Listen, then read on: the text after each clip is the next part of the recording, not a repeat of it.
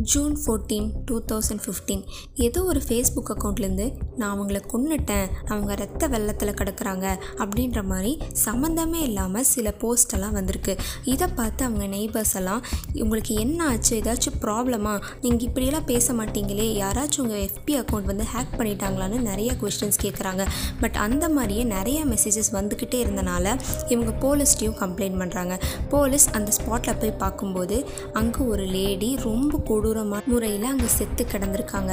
அதுக்கப்புறமா அங்கேருந்து நேபர்ஸ் எல்லாரும் சேர்ந்து இவங்களுக்கு ஒரு பொண்ணு இருக்காங்க. அந்த பொண்ணு எப்போவுமே வீல் சேரில் தான் இருப்பாங்க. அவங்களால நடக்க முடியாது. அவங்களுக்கு நிறைய மென்டல் இல்னஸ் இருக்குது அவங்களும் இந்த வீட்டுக்குள்ளே தான் இருக்கணும்னு சொல்கிறாங்க அதே மாதிரி போலீஸும் உள்ளே போய் எல்லா இடத்துலையும் செக் பண்ணி பார்த்துட்டு அந்த பொண்ணு அங்கே இல்லை. ஆனால் அந்த பொண்ணு யூஸ் பண்ண வீல் சேர் மட்டும் அங்கே இருக்குது அப்படின்னு சொல்லி சொல்லியிருக்காங்க. ஸோ போலீஸ் வந்து யாரோ ஒருத்தங்க இவங்க அம்மாவை கொண்டுட்டு அந்த பொண்ணை கடத்திட்டு போயிருக்கணும் அப்படின்னு சஸ்பெக்ட் பண்ணுறாங்க இது சம்மந்தமாக அங்கே இருக்கிற நெய்பர்ஸ் கிட்டலாம் பேசினதுக்கு அவங்க ரொம்பவே பீஸ்ஃபுல்லாக வாழ்ந்துட்டுருக்கிற ஒரு பொண்ணு அம்மா. அவங்களுக்குள்ள எந்த ஒரு பிரச்சனையுமே கிடையாது. இன்ஃபேக்ட் சொல்லணும்னா அந்த பொண்ணுக்கு நிறைய மெடிக்கல் ப்ராப்ளம்ஸ் இருக்குது அவங்களுக்கு மென்டல் இல்னஸ் இருக்குது அவங்களால நடக்க முடியாது. இந்த மாதிரி நிறைய ப்ராப்ளம்ஸ் இருக்கனால அவங்க அம்மா எந்த வேலைக்குமே போகாமல் ஃபுல் டைமாக அவங்க பொண்ணை மட்டுமே பார்த்துட்டு இருந்திருக்காங்க. அதோட அந்த ஏரியாவில் அவங்க பயங்கர ஃபேமஸாகவும் இருந்திருக்காங்க. ஸோ அப்படி இருக்கிற நிலமையில இப்படி பீஸ்ஃபுல்லாக வாழ்ந்துட்டு இருக்கவங்களை யார் வந்து கொல்ல முடியும் அப்படின்னு அவங்க நெய்பர்ஸே பயங்கரமாக கன்ஃபியூஸ் ஆகுறாங்க. ஃபர்ஸ்ட் இந்த அம்மா பொண்ணு யார்? எதுக்காக அவங்க அம்மாவை கொண்டுட்டு அந்த பொண்ணை அவங்க கடத்தியிருப்பாங்க? இந்த கேஸில் இப்படி என்ன இருக்குது அப்படின்றத நம்ம இன்றைக்கி பார்க்க போகிறோம் பட் இந்த கேஸ் ஸ்டார்டிங்கில் கொஞ்சம் ஸ்மூத்தாக போனாலும் கடைசியில் வேறு லெவலில் ஒரு ட்விஸ்ட் காத்துட்ருக்கு welcome to let's explore with me யூஎஸில் ஒரு இடத்துல பயங்கரமான வெள்ளம் வருது. அங்கேருந்து தப்பிச்சு டிடி ஜிப்சி ரோஸ் அப்படின்ற ஒரு அம்மா பொண்ணு வேற ஒரு இடத்துக்கு வராங்க. அங்கே கவர்மெண்ட்னால கட்டப்பட்ட பில்டிங்கில் அவங்க தங்கிட்டு வராங்க. அவங்க அந்த ஏரியாவுக்கு போன கொஞ்ச நாளையே எல்லாத்துக்குமே இவங்களுக்கு தெரிஞ்சிருது. ஏன்னா ஜிப்சி ரோஸ் அப்படின்ற பொண்ணுக்கு leukaemia asthma muscular dystrophy brain damage அப்புறமா அவங்க மென்டல் ஏஜ் அவங்க ஃபிசிக்கல் ஏஜ் விட ரொம்ப கம்மியாகவே இருக்குமா. இவ்வளோ ப்ராப்ளம்ஸ் இருக்கனால அவங்க அம்மாவும் அவங்கள பக்கத்துலேயே இருந்து ரொம்ப பத்திரமாவும் பார்த்துட்டு வந்திருக்காங்க. ஸோ இதனால் இவங்க சம்பாதிக்க முடியாது அப்படின்னு தெரிஞ்சவங்க நேபர்ஸ் இவங்களுக்காக ஃபண்ட்ஸ் கலெக்ட் பண்ணுறது ஏதாச்சும் ஹெல்ப் வேணுமா? மெடிசன்ஸ் வாங்கி தரணுமா? இந்த மாதிரி ரொம்ப பாசமாக பக்கத்துலேயே இருந்து அவங்களும் பார்த்துருக்காங்க. எல்லாரும் அவங்கக்கிட்ட அவங்க லைஃப் ஸ்டோரி பற்றி கேட்குறப்போ டிடி என்ன சொல்லியிருக்காங்க அப்படின்னா அவங்க ஹஸ்பண்டுக்கு வந்து ஜிப்ஸியை வந்து பிடிக்கல. ஏன்னா அவங்களுக்கு வந்து நிறைய ஹெல்த் இஷ்யூஸ் இருக்கனால அவங்க ஹஸ்பண்டுக்கு அவங்களுக்கு பிடிக்கல அவங்க சரியாக பார்த்துக்கல அப்படின்றனால இவங்க பிரிஞ்சு வந்துட்டாங்க. அவங்க வேற ஒரு கல்யாணமும் பண்ணிக்கிட்டாங்க அப்படின்னு சொல்லியிருக்காங்க. இதனால் அந்த ஏரியாவில் இருக்கவங்க எல்லாம் சே இவ்வளோ கஷ்டத்துலையும் இவங்க இப்படி வாழ்ந்துருக்காங்க. நம்மளும் இவங்கள மாதிரி தான் இருக்கணும் அப்படின்னு நினைக்கிறாங்க. இந்த மாதிரி இருக்கிற டைமில் தான் டிடி பிளான்ச்சட்டை கொலை பண்ணுறாங்க ஜிப்சி ஹீரோஸை கடத்திடுறாங்க.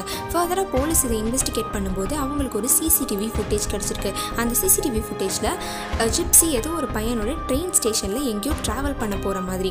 ஸோ ஜிப்சியை காப்பாற்றலாம் அப்படின்னு சொல்லிட்டு போலீஸ் யோசிக்கிறப்போ தான் அவங்க ஒரு விஷயத்த நோட் பண்ணுறாங்க ஜிப்சி எந்த விதமான ஹெல்ப்புமே இல்லாமல் ஒரு வீல் சேர் இல்லாமல் நார்மலாக நடந்து போயிருக்காங்க.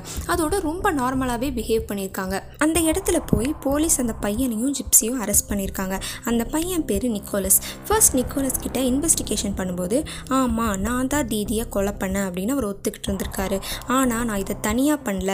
ஜிப்ஸி சொன்னனால தான் நான் அவங்க அம்மாவை கொன்னேன் அப்படின்னு சொல்லியிருக்காங்க. இதை பற்றி ஜிப்ஸி கிட்ட கேட்டப்போ ஆமாம் நான் தான் வந்து நிக்கோலஸ் கிட்டே எங்கள் அம்மாவை கொல்ல சொன்னேன் அப்படின்னு சொல்லியிருக்காங்க. அதோட அவங்களுக்கு எந்த விதமான ஹெல்த் இஷ்யூஸுமே இல்லைன்னு அவங்க அம்மா தான் சின்ன வயசுலேருந்து நீ இப்படி தான் இருக்கணும் வீல் சேரில் தான் இருக்கணும் உனக்கு இந்த மாதிரி ஹெல்த் இஷ்யூஸ் இருக்குது அப்படின்னு சொல்லி டார்ச்சர் பண்ணதாகவும் சொல்லியிருக்காங்க.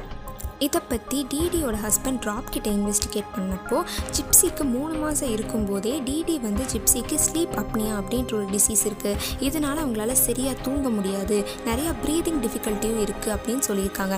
அப்புறம் கொஞ்சம் வயசு ஆக ஆக அவங்க ம அவங்களுக்கு மசிலில் ப்ராப்ளம் இருக்குது அவங்களுக்கு குரோமோசோமல் டிசார்டர் இருக்குது அப்படின்னு அடுக்கிட்டே போயிருக்காங்க. ஜிப்சிக்கு ஒரு ஏழு வயசு இருக்கும்போது அவங்க சைக்கிள்லேருந்து கீழே விழுந்துட்டாங்க. அப்போ ஒரு சின்ன காயம் ஆயிருக்கு. பட் அதுக்கே நீ இனிமேல் வீல் சேரில் தான் இருக்கணும். இனிமேல் இங்கேருந்து எந்திரிக்க கூடாது அப்படின்னு நிறைய ரூல்ஸும் போட்டிருக்காங்க. அப்புறம் ஜிப்சிக்கு மொட்டை அடித்து பெரிய கண்ணாடியெல்லாம் போட்டுட்டு அவங்களுக்கு எந்த ஒரு நோயும் இல்லைனாலும் நமக்கே ஏதாச்சும் ஒரு நோய் இருக்குமோ அப்படின்னு ஜிப்சியை யோசிக்க வைக்கிற லெவலுக்கு பயங்கரமாக பண்ணியிருக்காங்க. அதோட டிடி சொன்ன மாதிரி அவங்க அப்பா வந்து ரொம்ப மோசமானவரெல்லாம் கிடையாது. இன்ஃபேக்ட் அவங்க பிரிஞ்ச அப்புறம் கூட அவங்க பொண்ணு எஜுகேஷனுக்காக மந்த்லி மந்த்லி அமௌண்ட் அவர் அனுப்புவாராம். அதோட ஜிப்சி அவருக்கு ரொம்ப பிடிக்கும்னு சொல்லியிருக்காரு. இவங்க இந்த ஊருக்கு வரக்கு முன்னாடியே நிறைய டாக்டர்ஸ் கிட்ட டிடி ஜிப்சியை கூட்டிகிட்டு போயிருக்காங்க. நிறைய மெடி மெடிக்கல் செக்கப் கேம்ப்ஸும் அட்டன் பண்ணியிருக்காங்க. பட் எந்த ஒரு டாக்டர்னாலையுமே ஏன் ஜிப்சிக்கு எந்த ப்ராப்ளமுமே இல்லைன்னு கண்டுபிடிக்க முடியல. ஏன்னா டிடி முன்னாடியே வந்து ஒரு நர்ஸாக ஒர்க் பண்ணியிருக்காங்க. அதனால் டாக்டர்கிட்ட போகிறதுக்கு முன்னாடியே ஜிப்சியோட பிரெயினை செட்யூஸ் பண்ணுற மாதிரி இருக்கிற சில டேப்லெட்ஸை முன்னாடியே கொடுத்துருவாங்களாம். அதோட அவங்க நாக்கு மரத்து போகிறப்போ ஒரு டேப்லெட் கொடுத்துருவாங்களாம். அப்போ தான் ஜிப்சியோட வாயிலேருந்து எச்சி ஒழுகிட்டே இருக்கணும் அப்போ தான் உண்மையாகவே அவங்க மென்டலி இல்லாத ஒரு பர்சனாக தெரிவாங்கன்னு அப்படி பண்ணியிருக்காங்க. பட் இவங்க இந்த ஊருக்கு வந்ததுக்கப்புறமா புதுசாக ஒரு டாக்டர் போய் பார்த்துருக்காங்க. அந்த doctor ஜிப்சியோட MRI scan blood test reports இதெல்லாம் பார்த்துட்டு இவங்களுக்கு ஒரு ப்ராப்ளமே இல்லை. ரொம்ப நார்மலாகவே இருக்காங்க அப்படின்னு சொல்லியிருக்காங்க. ஆனால் ஒரு வேளை ஜிப்சிக்கு மன்சூசன் சின்ட்ரோம் இருக்கலாம் அப்படின்னு அவர் டவுட் பண்ணுறாரு மன்சூசன் சின்ட்ரோம் அப்படின்னா என்னென்னா மற்றவங்களோட சிம்பத்திக்காக அட்டென்ஷனுக்காகவும் இவங்க ஏதாச்சும் ஒன்று பண்ணிக்கிட்டே இருப்பாங்களாம். அவங்க நல்லா இருந்தாலும் எனக்கு உடம்பு சரியில்லை அப்படின்னு சொல்லிட்டு பெட் ரெஸ்ட்டில் இருக்கிறது தானாகவே போய் ஒரு பிரச்சனையில் மாட்டுறது இந்த மாதிரி நிறையா பண்ணிகிட்ருப்பாங்க ஆனால் உண்மையாகவே மன்சூசன் சின்ட்ரோம் இருந்தது ஜிப்சிக்கு இல்லை. அவங்க அம்மா தீடிக்கு. இதனால தான் ஜிப்சியை மற்றவங்களோட ஒரு சிம்பத்திக்காக இவ்வளோ தூரம் டார்ச்சர் பண்ணியிருக்காங்க. இதை கண்டுபிடிச்சிட்டாங்க அப்படின்னு தெரிஞ்சதுக்கப்புறம் அந்த டாக்டர் கிட்ட திருப்பி ஜிப்சியை அவங்க கூட்டிகிட்டே போகல ஜிப்சிக்கே ஒரு சில டைம் நமக்கு எந்த ப்ராப்ளமுமே இல்லை அப்படின்னு தோன்றப்போ அவங்க அம்மா கிட்ட சொல்லும்போது டிடி ஜிப்சியை பயங்கரமாக அடிப்பாங்களாம் ஜிப்சி இது திருப்பி திருப்பி சொல்லிகிட்டே இருந்தனால ஒரு நாள் சுத்தியல் வச்சே வந்து ஜிப்சியோட கையிலேயே பயங்கரமாக அவங்க அடிச்சிருக்காங்க. அதோட இதை பற்றி நீ வெளியில் யார்கிட்டையும் சொல்லக்கூடாது. அப்படியே நீ சொன்னாலும் யாரும் நம்ப மாட்டாங்க. ஏன்னா நீ ஒரு பைத்தியம் அப்படின்னு சொல்லியிருக்காங்க.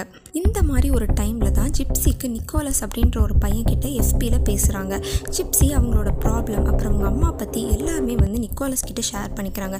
போக போக அவங்க லவ்வும் பண்ணுறாங்க ஸோ அந்த மாதிரி இருக்கிற ஒரு டைமில் தான் நான் இந்த இடத்த விட்டு எஸ்கேப் பண்ணணும்னா எங்கள் அம்மா இருக்கக்கூடாது.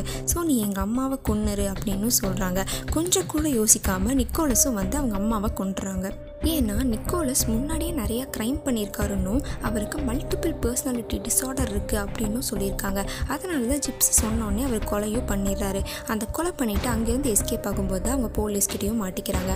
கொலை பண்ணதுக்காக நிக்கோலஸ்க்கு ஆயுள் தண்டனையும் கொலை பண்ண தூண்டுனதுக்காக ஜிப்சிக்கு பத்து வருஷம் சிறை தண்டனையும் கொடுக்குறாங்க. ஆனால் ஜிப்ஸியோட நிலைமையை நினச்சா ரொம்ப பாவமாக தான் இருக்குது சின்ன வயசுலேருந்தே பயங்கரமான டார்ச்சர் அனுபவிச்சிருக்காங்க.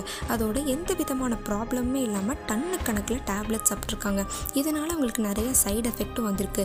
ஒருவேளை டிடியும் இதே மாதிரி நம்ம டார்ச்சர் பண்ணியிருந்தோம்னா அவங்களுக்கு புரிஞ்சிருக்கும். பட் இந்த கேஸ் இப்படி தான் முடியுது. நெக்ஸ்ட் ஒரு இன்ட்ரெஸ்டிங் டாப்பிக்கோடு உங்களை மீட் பண்ண வரேன். அது வரைக்கும் ஸ்டேச்சில்